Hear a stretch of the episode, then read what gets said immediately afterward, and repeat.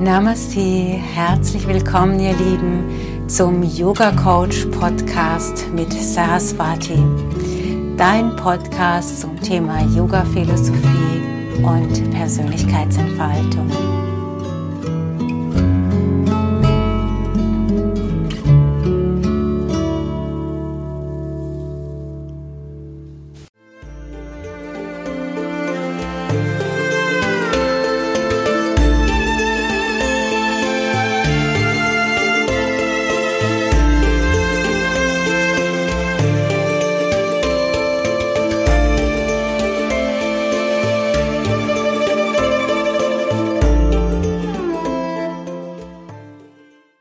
Herzlich willkommen zu einer neuen Folge von unserem Yoga Coach Podcast. Namaste, liebe Saraswati, Namaste, liebe Zuhörer. Namaste, Rebecca, Namaste, ihr Lieben.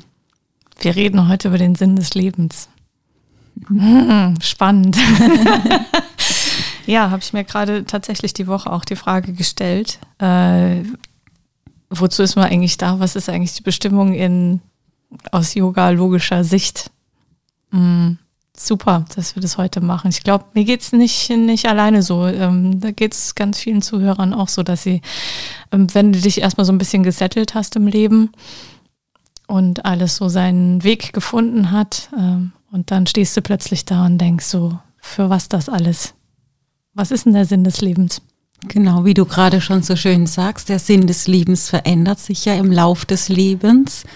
Ähm, zuerst ist es vielleicht einen guten Schulabschluss oder ein gutes Studium oder Berufsausbildung abzuschließen und dann vielleicht eine Familiengründung oder ein Hauskauf oder diese gesellschaftlichen Dinge, Karriere machen und so weiter. Und wie du gerade gesagt hast, irgendwann spürt man vielleicht, dass das alles einen nicht ausfüllt oder vielleicht auch nicht glücklich macht. Und das ist dann der Punkt, wo die Frage nach dem sogenannten Dharma, nach der Sinnhaftigkeit im Leben aufkommt. Mhm. Und dann hat sich's verändert, genau. Und dann gucken wir aus spiritueller Sicht nochmal drauf. Was, weswegen ist man dann auf der Welt? Wir haben in unserem letzten Podcast drüber gesprochen, klar eine Sinnhaftigkeit. Ich denke, für jeden Menschen äh, oder eine Berufung ist es, Liebe zu finden und Liebe auszudehnen. Aber darüber hinaus gibt es äh, auch einen individuellen Sinn, den wir im Yoga gerne suchen oder uns bewusst machen, um ähm, ja darin unsere Fähigkeiten noch mehr zu entfalten oder auch ähm, ja dieses Gefühl von Sinnhaftigkeit oder auch Freude in unserem Leben zu finden. Mhm. Ich dachte, ähm, der Sinn und Zweck ist es, ähm, irgendwann nicht mehr zu inkarnieren, das heißt, äh, seine ganzen Lebensaufgaben von Leben zu Leben ähm, abzuarbeiten. Und es ist ähm, vielleicht unsere Aufgabe, für das jeweilige Leben herauszufinden, was, was ist jetzt die Haupthausaufgabe, die man zu machen hat. Das könnte ein Dharma sein, zu sagen, ich nutze diese Inkarnation jetzt für mein letztes Ziel, nämlich Samadhi zu erreichen. Mhm. Also mich loszulösen von den irdischen Anhaftungen. Könnte eins heißen. Könnte eins sein. Ich würde sagen, für den sehr fortgeschrittenen Yogi könnte das ein Ziel sein, aber für die allermeisten Menschen ja vielleicht nicht unbedingt. Sondern? Vielfältig. Also so vielfältig wie wir Menschen sind können, kann Dharma aussehen. Zunächst wäre mir wichtig zu sagen, dass es, glaube ich, unterschiedliche Auffassungen davon gibt, was Dharma ist äh, wenn man jetzt in Indien schaut oder ob man jetzt hier im Westen schaut. Inwiefern? Weil wir im Westen oft so einen Zwang in uns spüren, so ich muss jetzt meine Berufung finden. Und nicht, dass ich meine, also Dharma kann man ja übersetzen mit meine Pflicht zu tun. Das heißt, das gewinnt gleich schon wieder so an Härte. Ja, ich muss das jetzt machen. Und äh, das ist damit überhaupt gar nicht gemeint. Und ich glaube, dass die Inder das da vielleicht ein bisschen entspannter mit umgehen. Und es wäre mir auch wichtig, das jetzt gleich mit reinzugeben.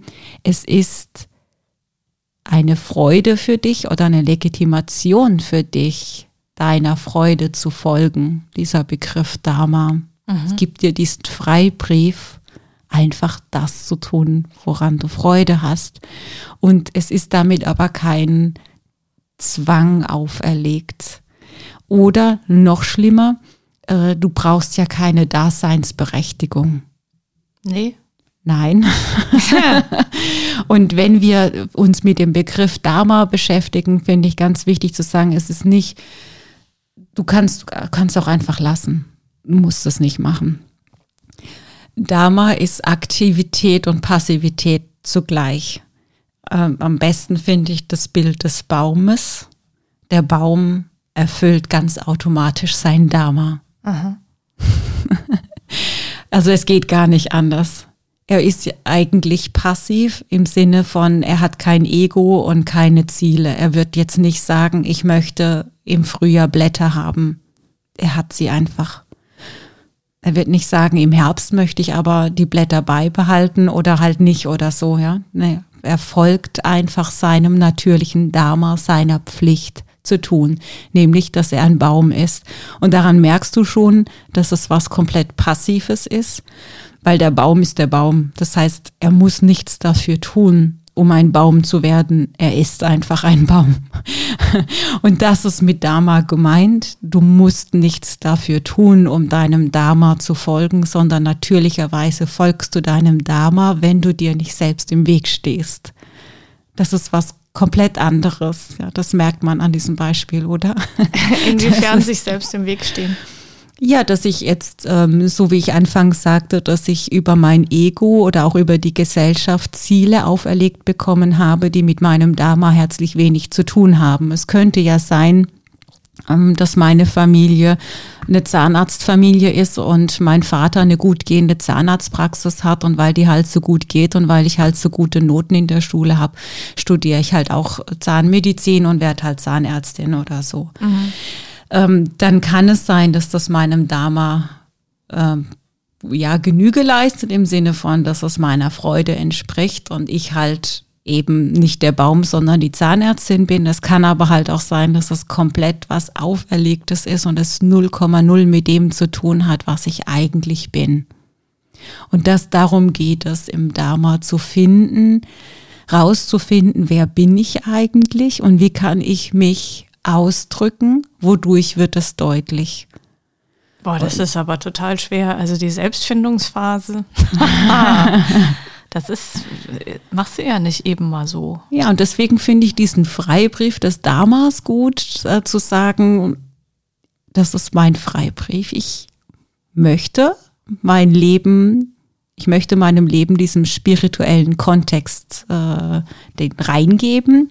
Und daher äh, muss mein Umfeld akzeptieren, dass ich nicht anders sein kann, als ich bin. Mhm.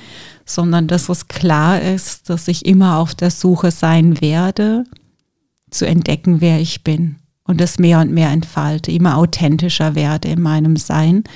Und da kann, können natürlich auch Überraschungen aufkommen. Inwiefern? Dass ich heute feststelle, dass ich keine Ahnung, was ganz anderes machen möchte, als ich eben gestern noch gemacht habe. Mhm. Ja, diese Selbstfindungsphase ist auch so ein bisschen Zeitgeist, ne? Ähm, mhm. Work-Life-Balance, Lebensqualität, nicht mehr funktionieren müssen und so. Das passt ja jetzt wunderbar ähm, eigentlich rein. Mhm. Darum geht es im Leben. Es geht im Leben darum, dass du spielen darfst und dass du dir von niemandem einreden lassen darfst, dass es nicht so ist. Mhm. Und die Gesellschaft, die, die, lebt das halt nicht, gerade hier im Westen nicht. Wir haben nicht das Gefühl, du darfst spielen, sondern wir haben ganz viel, du musst, du musst, du musst. Und dann kommen noch ganz viele Sachen und das darfst du nicht und jenes darfst du nicht und da darfst du nicht. Und dann wird dieses Korsett einfach immer enger. Und der Trick ist, sich da rauszunehmen und zu sagen, das interessiert mich doch alles gar nicht, was die anderen dazu sagen, was ich alles darf oder nicht darf. Das spielt überhaupt keine Rolle für mich, weil ich bin halt der Baum und wenn ich ein Baum bin, dann müssen meine Äste wachsen, dann müssen meine Wurzeln wachsen und dann verliere ich die Blätter genau dann, wenn ich spüre, dass es Zeit dafür ist und nicht, wann du mir erlaubst, es zu tun oder mir sagst, wann ich es tun soll. Mhm. Ja, als du vorhin mit dem Baum angefangen hast, hatte ich eher das Bild im Kopf, äh, dass, dass es, ähm, dass ich auch einfach nur so vor mich hin leben kann und dann ist auch okay. Ja, absolut. Und das ist der Sinn des Lebens. Das ist das Sinn des Lebens. So einfach kann es sein. Okay, fertig. Danke, war schön.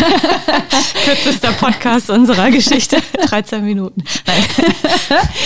Also, so einfach kann es sein und so schwierig kann es sein, weil wir ja noch unseren Kopf haben und unser Ego haben.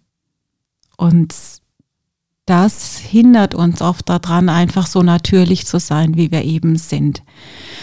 Aus yogischer Sicht sagen wir, es ist elementar, wie viele Menschen ihr Dharma folgen. Es spielt einfach, es ist nicht so, dass es keine Rolle spielt, ob du deinem Dharma folgst oder nicht. Genauso wie es für den Baum auch keine Rolle spielt. Man könnte ja sagen, ja komm, wenn der Baum jetzt sein Dharma nicht erfüllen will, was macht er dann? Okay, er hat nicht viele Möglichkeiten. Er kann immer nur den Baum sein. Er kann nicht plötzlich irgendwie zu einer Rose werden oder so. Das ist aber das, was wir Menschen versuchen zum einen, oder er könnte noch irgendwie sagen, okay, ich will das nicht und dann sterbe ich halt. Ja, das weiß ich nicht, inwiefern das in seiner Macht läge, das zu tun. Aber wenn, er, wenn es in seiner Macht liegen würde, dann würde es für den einzelnen Baum keine Rolle spielen. Aber würde, würde, jetzt, würde jetzt die Vielzahl der Bäume sagen, ich lebe mein Dharma nicht, ich weigere mich und sterbe, als Mensch würde das so aussehen, dass er entweder stirbt oder eben was komplett anderes macht. Dann können wir uns leicht ausdenken, was dann passieren würde. Die ganze Welt würde zerstört werden. Mhm. So betrachtet der Yogi jeden einzelnen Menschen als Baum, der extrem wichtig ist, dass er ein Baum ist. Mhm. Und wir können auf einen Baum verzichten, wir können auf fünf Bäume verzichten, aber wir können nicht auf Millionen Bäume verzichten oder tausende Bäume verzichten, das geht nicht. Und umso mehr Menschen sich einfach weigern, dieser Baum zu sein, umso mehr kippt das Ganze und die Welt wird krank im Kollektiv. Inwiefern? Weil das Ego getrennt ist vom göttlichen Plan oder von der Natürlichkeit oder von diesem Eingebettetsein in diesem Kollektiv des Miteinanders. Und wir sind ja alle in einer Symbiose mit der Natur, mit Gott, mit den Mitmenschen. Und umso mehr Menschen sich nicht einbetten in diese Symbiose, umso schlimmer wird der Zustand der Erde, mhm. weil sie ihren Teil nicht dazu beitragen, dass es besser wird. Anderes Beispiel, wenn es jetzt deine Berufung ist, wenn du spürst, dass es wichtig wäre, ähm, kranken Menschen zu helfen oder ähm, Städte aufzubauen in anderen Ländern, die zerstört worden sind oder ähm, eine Architektur zu erfinden, die nachhaltig ist oder ähm, Berufungsberater zu sein oder spirituelle Führerin, Führer zu sein. Wenn du das spürst, dass du das bist oder dann und du machst das nicht, dann wird ja diese, dieser Platz von niemand anderen ausgefüllt, weil nur du hast die Fähigkeiten dazu bekommen und nur du hast die Talente, nur du hast das Wissen dazu und nur du hast diese göttliche Führung dazu, genau das zu tun. Es gibt keinen Ersatz für dich. Aber es gibt doch ganz viele Architekten und ganz viele Krankenschwestern und ganz viele die wiederum Ärzte. vielleicht in ihrem Dharma sind, aber die können ja nur ihren Platz ausfüllen. Also wenn ich jetzt spirituelle Führerin bin, dann kann ich meinen Platz in meinem Radius, der mir gegeben ist, ausfüllen. Mhm. Ja, und dann, äh, dann hören das so viele Leute, wie die halt jetzt unseren Podcast anhören und sich das gut finden. Mhm. Aber dieser Radius wird ja nicht größer, also wird vielleicht größer, aber trotzdem wird er ja nur einen bestimmten Rahmen ausfüllen. Mhm. Außerdem spreche ich nicht die Sprache für alle Menschen. Das heißt, nicht alle Menschen finden das, was ich sage, toll oder können damit was anfangen. Mhm. Also muss es noch einen anderen spirituellen Führer oder eine andere spirituelle Führerin geben, die andere Worte findet oder ein anderes Format findet, um Menschen wiederum anzusprechen. Das kann ich ja nicht alleine machen. Deswegen ich kann nur meinen Part ausfüllen, so wie ich das für gut und richtig halte und nur mit den Mitteln, die mir gegeben sind. Aber ich kann ja nicht allein die Welt retten. Mhm. Will mir auch nicht anmaßen. Und es würde mich ja auch überfordern. Aber wenn ich in eine Position gehe zu sagen, hey, natürlich kann ich die Welt nicht verändern und verbessern, aber ich kann meinen Teil dazu beitragen, dass das, wozu ich fühle, dass ich da bin, dass das erfüllt ist. Weißt du, was ich die ganze Zeit im Kopf habe? Ich fand ähm, die Bilder eben total schön, die du, die Metaphern, die du ähm, geschaffen hast. Äh, Bäume, die versuchen, eine Rose zu sein.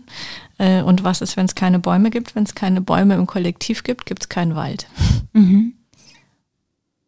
Wenn es keinen Wald gibt, dann wird's blöd. Ja. Ja wie passt aber dieser Wald jetzt in das, was du gesagt hast? Also mit den spirituellen Führern und so. Also es gibt ja trotzdem, ja, es, du, du hast ja vorhin gesagt, ähm, wenn ich äh, versuche, in die Familientradition äh, die fortzusetzen und werde Zahnarzt, dann bin ich aber doch Heiler. Wenn das deine Berufung ist, ja. Aber wenn du Malerin bist, äh, dann wirst du in dem Beruf der Zahnärztin wohl nicht sonderlich äh, glücklich werden. Mhm. Und wahrscheinlich wirst du ein gewisses Talent mitbringen, aber nicht diese Tiefe, nicht dieses tiefe Verständnis, das dir gegeben wäre als Malerin. Und das zweite Bild, was du in meinem Kopf erzeugt hast, ist ähm, das des Kindes, weil ähm, diesen Zustand ähm, bei sich sein, ähm, authentisch sein, sich ausleben, seine Bedürfnisse ausleben, ist im Prinzip Kind sein. Von der Grundhaltung her ja, weil das Kind ist natürlich. Ja, ja. Ist unverfälscht. Noch. Ja. Bis es reinkommt in diese andere Wertvorstellung, die wir jetzt im Moment noch leben. Mhm.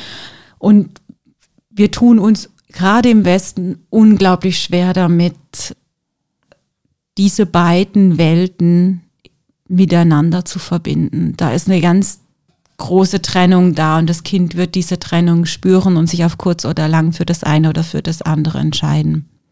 Auf der Suche nach mir selbst ähm, hilft es dann aber ähm, zu überlegen und auch reinzuspüren, wie ich als Kind war und für was ich mich interessiert habe und was mich damals erfüllt hat, ähm, wenn es auch um Lebensfreude und solche Dinge geht?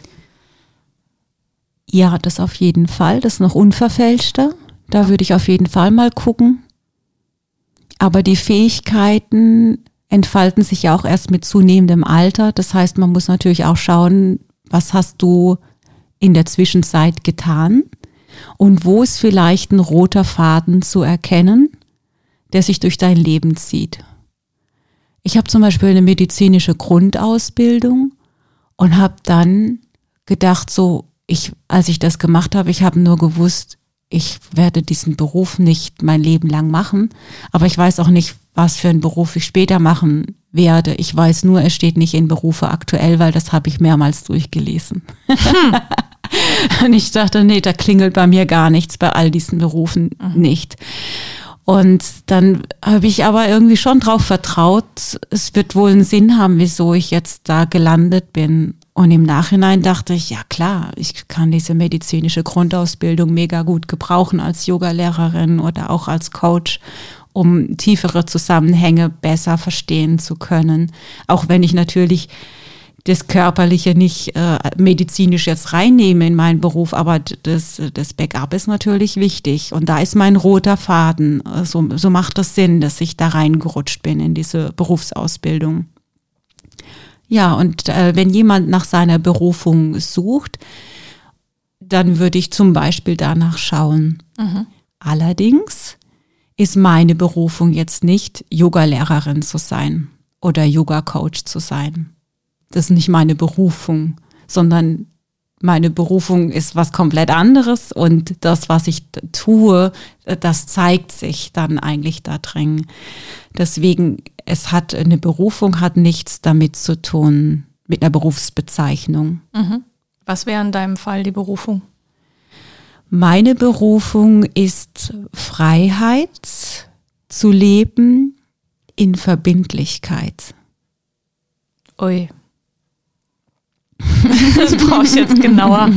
Freiheit in Verbindlichkeit. Freiheit in das klingt sehr ja. poetisch. Freiheit in ja, du merkst, ich habe mir viel Gedanken gemacht oder das habe ich einfach erkannt, dass Freiheit für mich etwas schon immer sehr, sehr Wichtiges war. Wenn ich irgendwie mich beschränkt gefühlt habe, habe ich irgendwie sofort Stress bekommen. Und wenn du aber Verbindlichkeiten eingehst, dann bist du nicht mehr frei. Da mhm. kannst du nicht mehr von heute auf morgen sagen, ich pack mein Zeug und setze mich in VW-Bus und bin weg.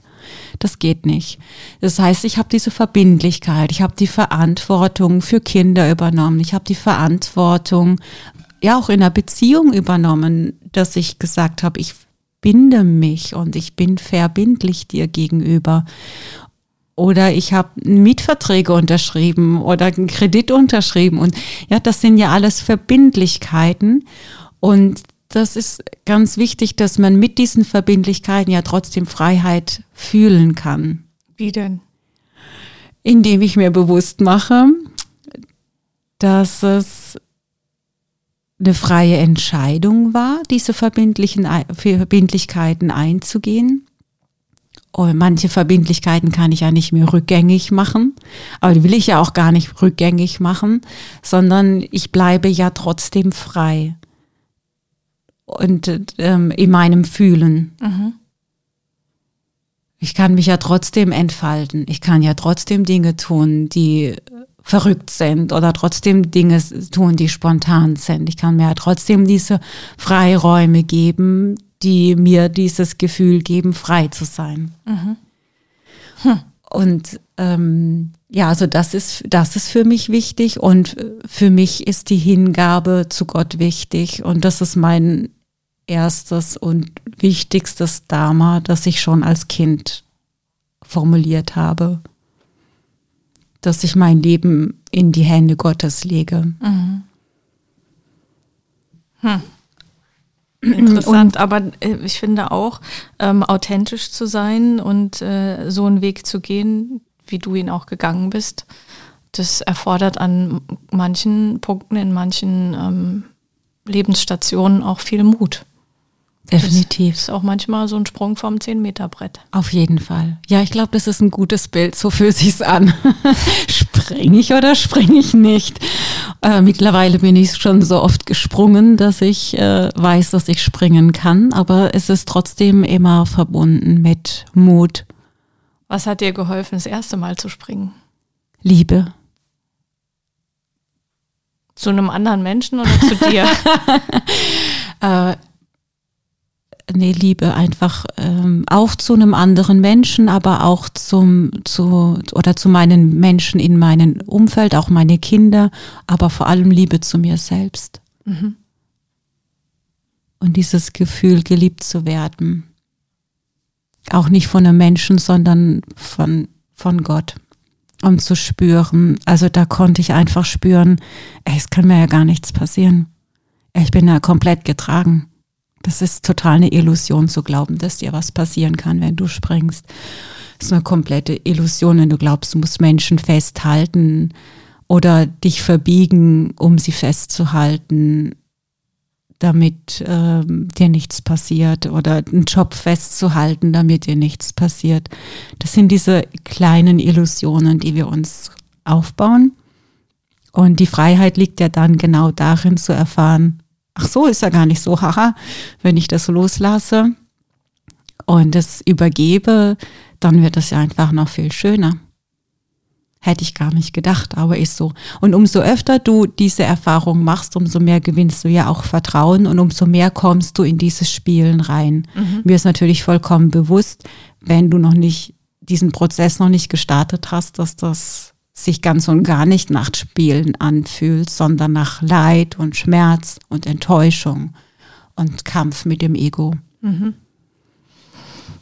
Wenn jetzt jemand unseren Podcast hört ähm, und feststellt, er ist ähm, eigentlich den gesellschaftlichen Normen gefolgt, aber nicht ähm, seiner Bestimmung oder das dem, was er eigentlich möchte, ähm, fängt er dann am besten erstmal auf dem Ein-Meter-Brett an beim Springen oder mhm. vielleicht auch nur vom Startblock oder vom, vom Beckenrand oder ähm, ja.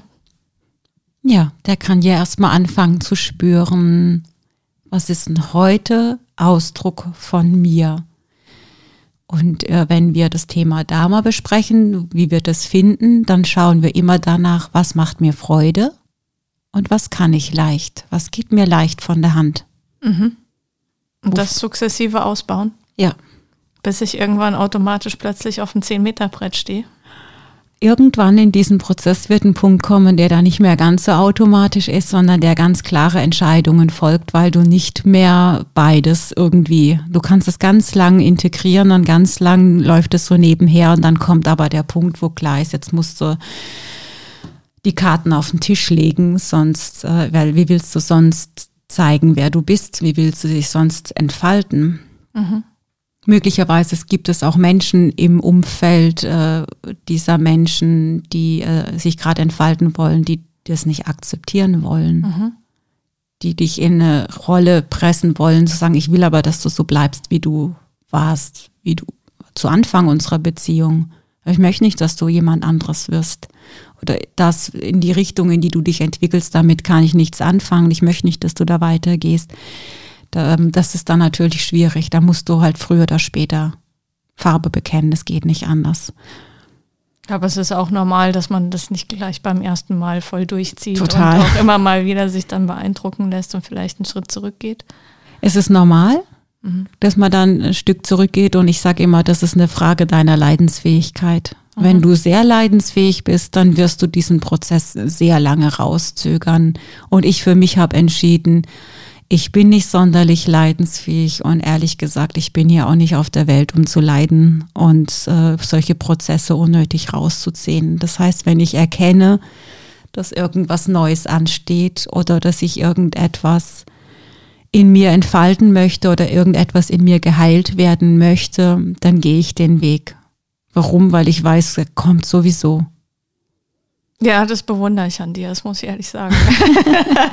nee, wirklich so in den letzten zwei Jahren. Das ist, ähm, also die wir uns jetzt kennen, ähm, fand ich das schon sehr beeindruckend. Das kann ich auch bestätigen, dass du den Weg einfach dann entschlossen gehst.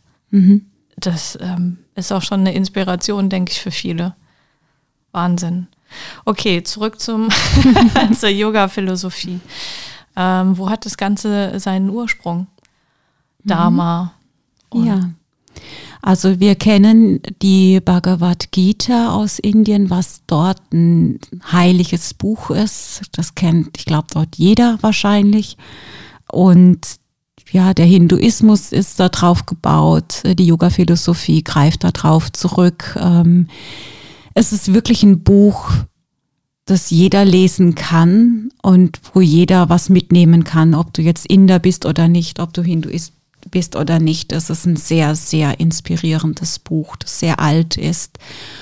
Und es ist eine poetische Abhandlung aller philosophischen Fragen, die sich Menschen jemals gestellt haben. Das ist unglaublich komplex.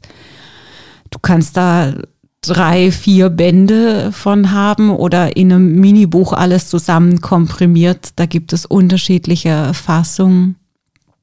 Und es wird auf alle Fragen eingegangen in einem, also dieser poetischen Abhandlung, die in einer Millisekunde stattfindet. ähm, ja, also es handelt um äh, Krishna, ein Avatar Gottes. und Arjuna, einem Krieger, einem Königssohn. Und die beiden stehen auf dem Schlachtfeld und das Kriegssignal des Horn wird geblasen und Arjuna als berühmt-berüchtigter Krieger knickt ein und sagt, boah, ich kann meine Berufung nicht folgen als Krieger, weil ich müsste jetzt gegen meine Familie, gegen meine Freunde kämpfen und ich pack das nicht. Und dann fängt dieses Gespräch zwischen den beiden an und dieses Gespräch findet genau in diesem Moment statt. Gerade Krieg wurde gestartet. Das war ja früher so auf dem Schlachtfeld. Das war ja irgendwie noch was anderes als heute, wo man einfach überall drauf ballert. Das war ja einfach ein abgestecktes Schlachtfeld und hier tragen wir es jetzt aus. Und ähm, diesen Moment, wo es dann losgeht, mhm. ja, so, da, da, da wird dieses Gespräch komprimiert. Oh, also es ist raum- und zeitlos. Schon das finde ich so besonders. Es ja. ist raum- und zeitlos. Ja. Wie die Zeit wird angehalten.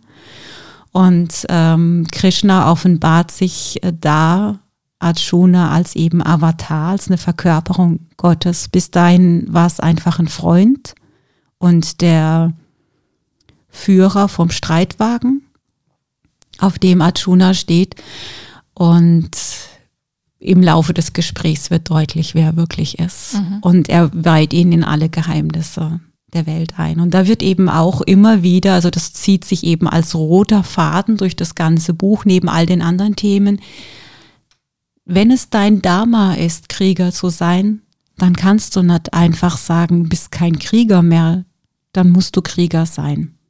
Dann muss ich gegen meine Freunde und meine Familie kämpfen. Richtig. Und ähm, im übertragenen Sinn, so ist es gemeint, im übertragenen Sinn bedeutet es, dass wir alle dieses Schlachtfeld in uns haben, wenn wir uns auf dem Weg zu Dharma machen. Das bedeutet, ich habe die Wünsche und die Ziele meiner Familie und Freunde in mir.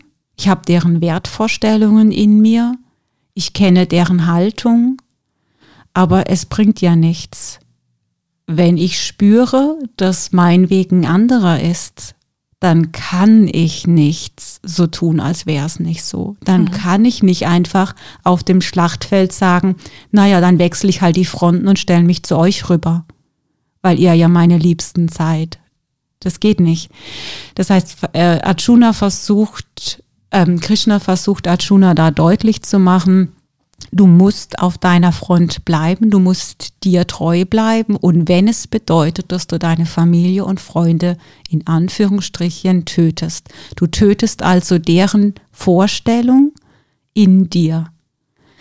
Du lässt, du erlaubst ihnen nicht, dass sie dich in eine Schublade drängen, die ihnen passt, in ihr Weltbild passt, sondern du gehst da raus und wie, inwieweit du die töten musst, das hängt ja sehr vom Umfeld ab. Also ob es jetzt einfach nur eine innerliche Entscheidung ist, zu sagen, das mag ja sein, dass es deine Haltung ist. Das mag ja sein, dass du dir das so vorgestellt hast, aber für mich gilt das nicht. Und dann wird es akzeptiert im Außen und dann ist ja gut.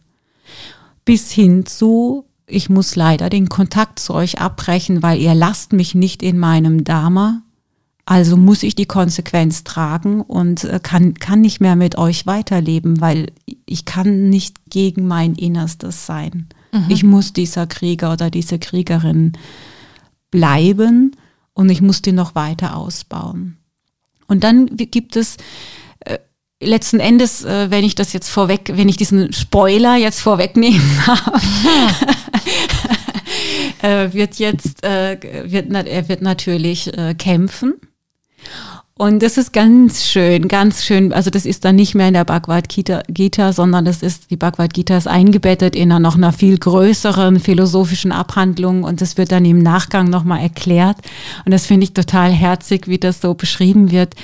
Äh, er kämpft, er kämpft und er ist voll dabei mit Leib und Seele. Er ist voller Hingabe und er macht seinen Job richtig, richtig gut. Also er hat es übernommen, was Krishna ihm da geraten hat. Aber wenn dann doch jemand von seiner Familie oder ein guter Freund vor ihm steht, dann schießt er absichtlich daneben. Und Krishna bäumt sich dann auf und er tut so, dass er ganz empört ist. Na, was fällt dir ein? Du weißt doch, du bist der Krieger.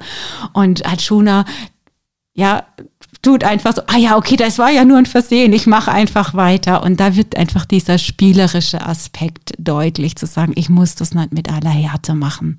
Ich muss das nicht immer und immer wieder beweisen. Das ist aber mein Dharma und das, ja, ich muss mir ja auch treu bleiben, sondern ich darf schon hier und da einfach auch weich werden und es einfach mal stehen lassen sondern ja. Äh, und, und Krishna, Gott oder dein, ja, das, das ist auch okay. Mhm. Ja. Mhm. und das finde ich eigentlich ganz nett. Also bei aller Ernsthaftigkeit und aller Wichtigkeit, dass du eben halt dieser Baum sein darfst und solltest macht das auch nichts, wenn da mal eine Rangpflanze hochwächst und ein bisschen Rose dabei ist. Ja, wird ne keiner, geht die Welt nicht unter von. Steht der Wald trotzdem noch. genau. okay, wenn du schon spoilerst, wie geht's aus? Wer gewinnt? Natürlich gewinnt ja Arjuna, indem dass er sich treu bleibt, dass er sich auf den Thron setzt und das ist das, was ich auch in einem Coaching, wo ich auch in einem Coaching immer hinführe. Es gibt diesen dieser Thron in deinem Leben und nur du kannst den besteigen und du kannst nicht erlauben, dass jemand anderes auf deinem Thron sitzt und du stattdessen in de, dich in den Aschehaufen nebendran legst. Das funktioniert auf Dauer nicht. Wieso nicht? Weil es keine Freude macht. ja, das. Wir waren auch bei der Leidensfähigkeit vorhin. genau. Und weil es dich krank macht. Es macht die Menschen krank. Ja, so gegen ihr Innerstes äh, zu sein. Mhm. Deswegen führe ich behutsam dahin, dass du auf, dass du dir es erlauben darfst, diesen Thron aufzunehmen, auf, also diesen Thron einzunehmen, dass du dir diese Krone aufsetzen darfst, weil wer sollte das sonst tun in deinem persönlichen Reich, wenn nicht du? Mhm. Und wie sieht das aus und wie kommst du dahin? dass sowas würde ich dann in einem Coaching begleiten oder wenn man jetzt einfach hier zuhört, sich selbst zu erlauben, zu sagen, es, es ist mein gutes Recht, meiner Freude und meinen Fähigkeiten zu folgen. Es ist mein gutes Recht danach zu fragen, was ist mir wichtig, welche Werte sind in meinem Leben wichtig und dafür einzustehen. Mhm. Und im Zweifel kriegerisch zu sein. Mhm. Also dafür zu kämpfen. In aller Liebe. In aller Liebe. Kämpfen in aller Liebe. Ja. Also es geht ja nicht echt darum, sich die Köpfe einzuschlagen, aber naja, aber das muss ich schon äh, ähm, bereit, also mir zuliebe darf ich bereit sein, da auch die Stirn zu bieten. Bleiben wir mal bei der Zahnarztfamilie. Ich glaube, äh, wenn die Eltern sich das so vorgestellt haben, äh, dass man, dass die Kinder in die Fußsta Fußstapfen treten, die auch angefangen haben und dann sagen, äh, nein, ich steige aus und was weiß ich, werd Winzer. Dann finden die das nicht so toll. Mhm. Ja, ist halt deren Problem. Mhm. Da können sie ja dann an sich arbeiten und sich überlegen, warum das nicht so toll für sie ist und was sie eigentlich genau davon haben, ihr Kind in eine Rolle zu pressen, dass es nicht ist. Setzt aber viel Selbstreflexion voraus. Ja, und wenn sie das nicht wollen, dann ist es halt auch ihr Problem. Also das ist ja deren Thema, ob sie sich reflektieren wollen oder nicht oder ob sie ähm, in Liebe mit mir zusammen sein wollen oder nicht. Also das kann ich ja, das habe ich ja da nicht mehr in der Hand. Mhm. Es wäre natürlich schön und wünschenswert, aber wenn sie sich dagegen sträuben, wenn ihnen ihr Ego wichtiger ist als eine liebevolle Beziehung zu ihrem Kind, äh, dann ist das halt deren Entscheidung. Dann tut mir das leid, aber dann ist es so. So muss man das sehen. Mhm. Und dann, ja, also ich, ich ja, ich, ich finde, man kann das nur so mitnehmen. Was, was soll man seinen Eltern dann sagen? Sagen, also ich weiß nicht, also ich kann halt nicht. Ja, ja. ich weiß, was du meinst. Ähm, ja. Und wenn man sich die Konsequenz überlegt, was ist denn, ja, was, wo führt denn das hin, wenn ich immer gegen mich bin? Natürlich werde ich einen Burnout kriegen. Natürlich werde ich krank werden. Ja. Dann darf ich mich ja nicht wundern, wenn ich irgendwann am Ende bin. Ja, schon. Und es ist so leicht, seinem Dharma zu folgen, weil es gibt dir Kraft, es gibt dir Energie, das macht dir Freude, du musst gar nicht so viel Energie dafür aufwenden. Das geht dir leicht von der Hand. Mhm. Dann wirst du merken, okay, es gibt sicherlich noch ganz, ganz viele andere, die genau das Gleiche machen wie du. Und da kannst du schauen, kannst du mit denen Hand in Hand arbeiten oder sind es einfach Leute, die wollen das, die haben das aus dem Ego heraus gesagt, ich möchte das machen, aber denen fällt es vielleicht gar nicht so leicht. Die müssen viel mehr aufwenden dafür, die haben den Zugang nicht so. Also man wird merken, wenn man im Dharma ist, dass es einem leicht von der Hand geht. Mhm. ja, das ist ähm, spannend. Und darum geht es im Leben. In der westlichen Welt wie in der indischen, da gibt es keine Unterschiede. Ja, da gibt es keine Unterschiede. Sich selbst treu sein. Und sich selbst entdecken und sich selbst überraschen, wie dem, wer man jetzt heute ist. Was ist denn, wenn man ein Kind so erzieht?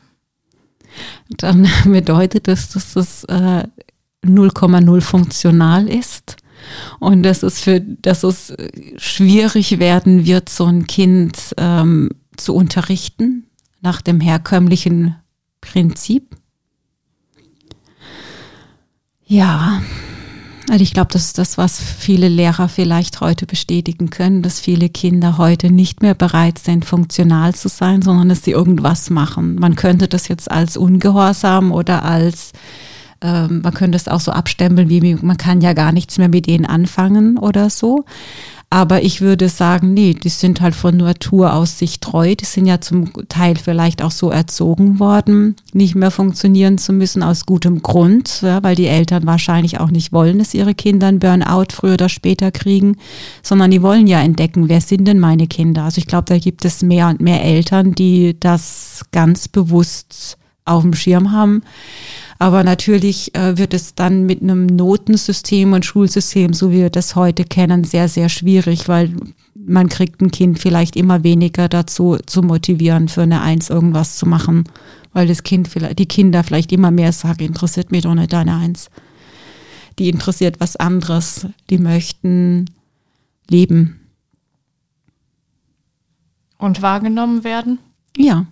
Mhm möchten abgeholt werden, da wo sie gerade sind. Und die Lehrer, die das können, die werden äh, das werden merken, dass sie den Unterricht gut hinkriegen. Also ich glaube, da gibt es ja große Unterschiede unter den Lehrern. Es gibt ja auch wirklich äh, Lehrer, die ihrer Berufung folgen, die das, die, die können das einfach. Und andere, die sind vielleicht mit einer falschen Vorstellung in den Beruf gegangen. Mhm.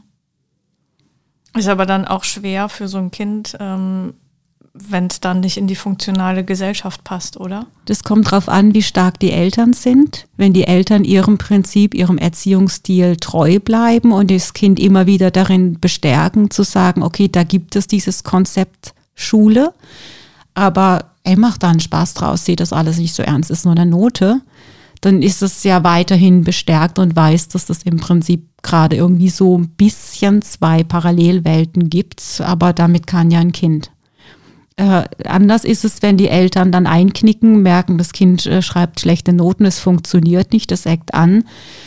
Und sie dann plötzlich auf den Trichter kommen, ja, aber wir haben dich zwar freiheitlich erzogen und wir haben dir, geben dir die Freiheit zu spüren, was gerade authentisch ist für dich, aber eigentlich möchten wir, dass du das in der Schule ablegst und wir möchten, dass du da eigentlich funktionierst und gute Noten schreibst.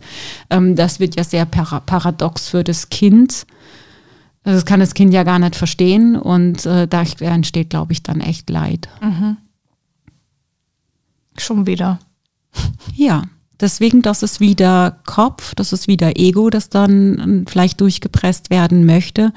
Und der Weg der Menschheit kann nur dahin gehen, dass wir alle unserem Dharma folgen, sprich, dass wir natürlich werden, dass wir natürlicherweise das sein dürfen, was wir sind dass wir diese Polaritäten Yin-Yang damit ausgeglichen haben, also ein passiver wie aktiver Weg gleichzeitig haben. Mhm. Kriege ich das ähm, ganz alleine hin, ähm, meine Berufung rauszufinden? Ich meine, für einen Job gibt es auch Berufsberater. Ja, wie gesagt, es ist kein Job, sondern es ist nur eine Frage, was würdest du gerne tun? Und Nein, natürlich, ich wollte damit fragen, gibt es auch Berufungsberater? Es gibt auch Berufungsberater die helfen. es gibt auch Berufungsberater, die helfen können, ähm, einen Beruf zu finden, wenn man das jetzt, der besser zu einem passt oder der mehr dem Dharma entspricht. Das mhm. ist dann Inhalt der Berufungsberater. Aber wie gesagt, man kann seinem Dharma theoretisch auch in dem Job ähm, ja umsetzen, den man für sich gewählt hat, wenn das Umfeld einen lässt. Also wenn jetzt mein Job ist oder mein Dharma ist ähm, hilfs nicht hilfsbereit, also das möchte ich nicht sagen, das ist kein Dharma, äh, sondern liebevoll mit Mitmenschen zu sein, dann kann ich das ja in jedem und im anderen Job. Das musst du jetzt mal kurz erklären, das fand ich spannend. Hilfsbereit ist kein Dharma. Erzähl. Ja, es, also es kann kein Dharma sein, sich für andere aufzuopfern und immer nur hilfsbereit zu sein. Wenn man jetzt das als Dharma definiert, dann bin ich ja sehr im Außen. Mhm. Sondern. Erzähl mal, was ist denn noch falsch verstandenes Dharma?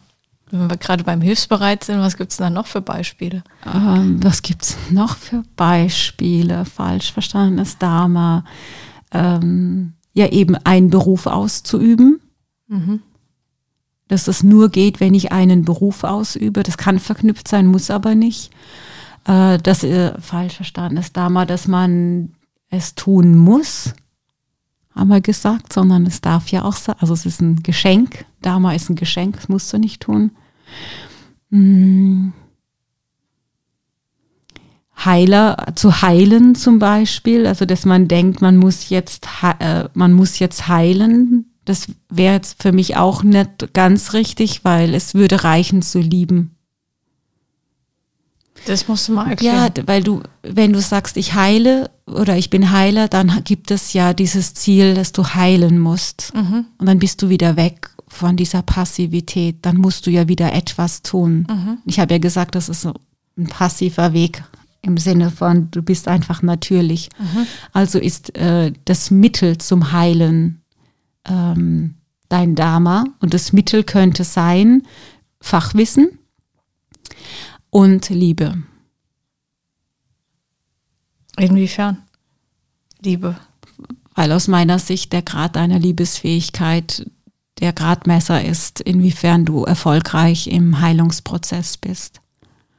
Oh, das wird ja immer spannender oh. jetzt. Die nachfolgenden Episoden verzögern sich. so. Nimm Jesus, wie hat er geheilt mit Liebe? Nicht durch Fachwissen, mit durch Liebe. Mhm. Durch den Grad seiner Liebesfähigkeit. Und ich glaube, dass mir ein Arzt auch, ein ganz konventioneller Arzt zustimmen wird, dass wenn er Liebe in, seine, in seinen Job macht, dass sein Heilungserfolg möglicherweise größer ist, als wenn er es funktional macht.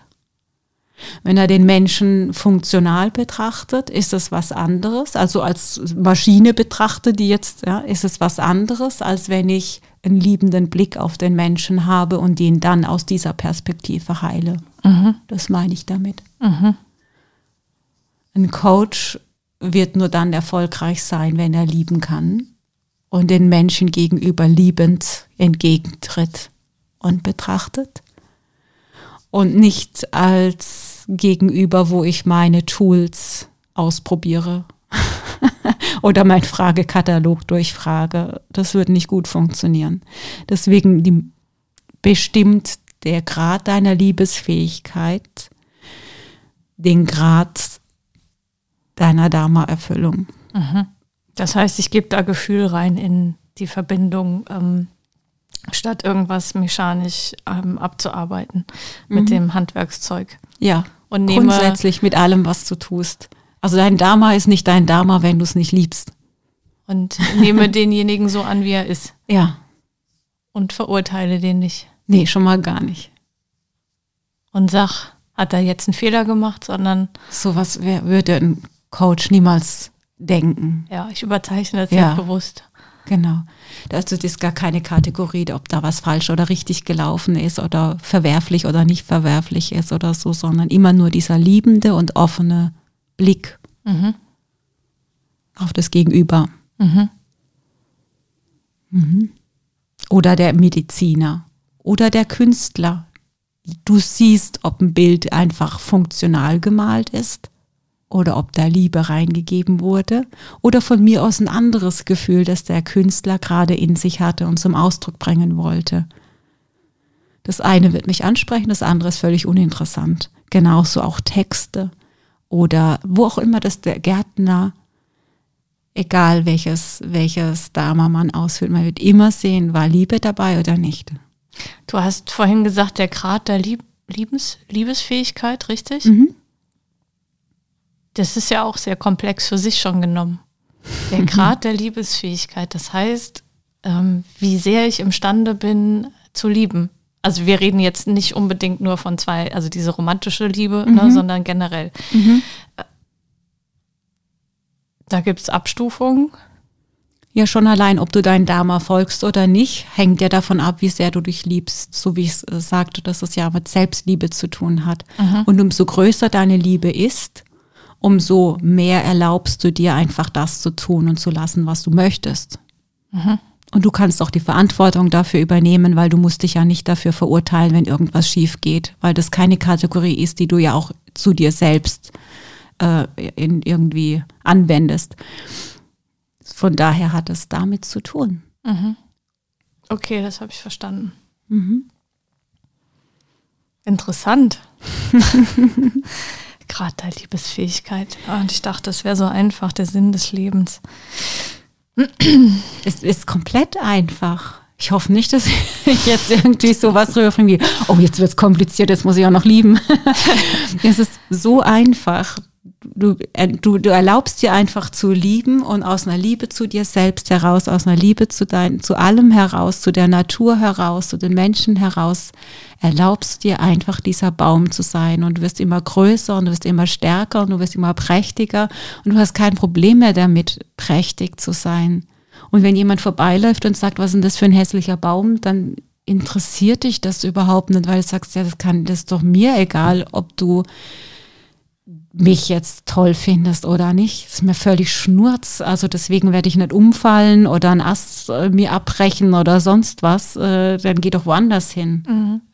Ja. gut, also ich meine, äh, ganz so einfach ist es aber nicht, wenn du ähm, viele Jahrzehnte einfach in diesem funktionalen Korsett auch gewachsen bist, äh, um bei dem Bild vom Baum zu bleiben, ähm, der nicht einfach so wachsen konnte, wie es ähm, ihm vielleicht beliebt, sondern ähm, dem die Äste zurechtgebogen wurden äh, mit Treten und äh, mhm. was weiß ich, ja. Mhm. Und äh, dann von heute auf morgen zu sagen, jetzt nehmen wir das alles mal ab, viel Spaß, so funktioniert es ja auch nicht. Ne? Mhm. Also da muss man sich ja schrittweise rantasten. Ja, und Dharma ist ja ein Weg. Es ist nicht so, dass ich sage, ab heute bin ich jetzt in meinem Dharma angekommen. Ich bin auch noch nicht in meinem Dharma angekommen. Ich, äh, das ist ein Weg, eine Entdeckungsreise. Ich dachte, du wärst in deinem Dharma angekommen. Ich bin in, insofern heute im Einklang mit mir, dass ich spüre, das, was ich tue, stehe ich zu 100 Prozent dahinter. Mhm. Und das, was ich lebe, ist Ausdruck von dem, wer ich heute bin. Aber das sagt ja noch nichts darüber aus, wer ich morgen bin. Von daher sage ich, ich bin noch nicht angekommen. Da darf ich mich ja selbst noch überraschen lassen, wo mein Weg hingeht. Also mal gespannt, wo, sich dein, wo dich dein Weg hinführt und vielleicht auch, wo, sich, wo unser Weg jetzt hinführt, nachdem wir den Podcast mit dir gehört haben. Mhm. haben wir alles gesagt? Ja, ich denke. wir haben alles gesagt. Wir freuen uns äh, wie immer nicht nur über, über jede Menge Likes ähm, und ähm, Abo, Abonnenten, sondern auch gerne wieder über Themenvorschläge von euch. Für heute sage ich danke für das inspirierende Gespräch und ähm, ja, ich wünsche euch viel Spaß beim Wachsen. Ja, ich danke fürs Gespräch, fürs Zuhören und Namaste. Bis zum nächsten Mal.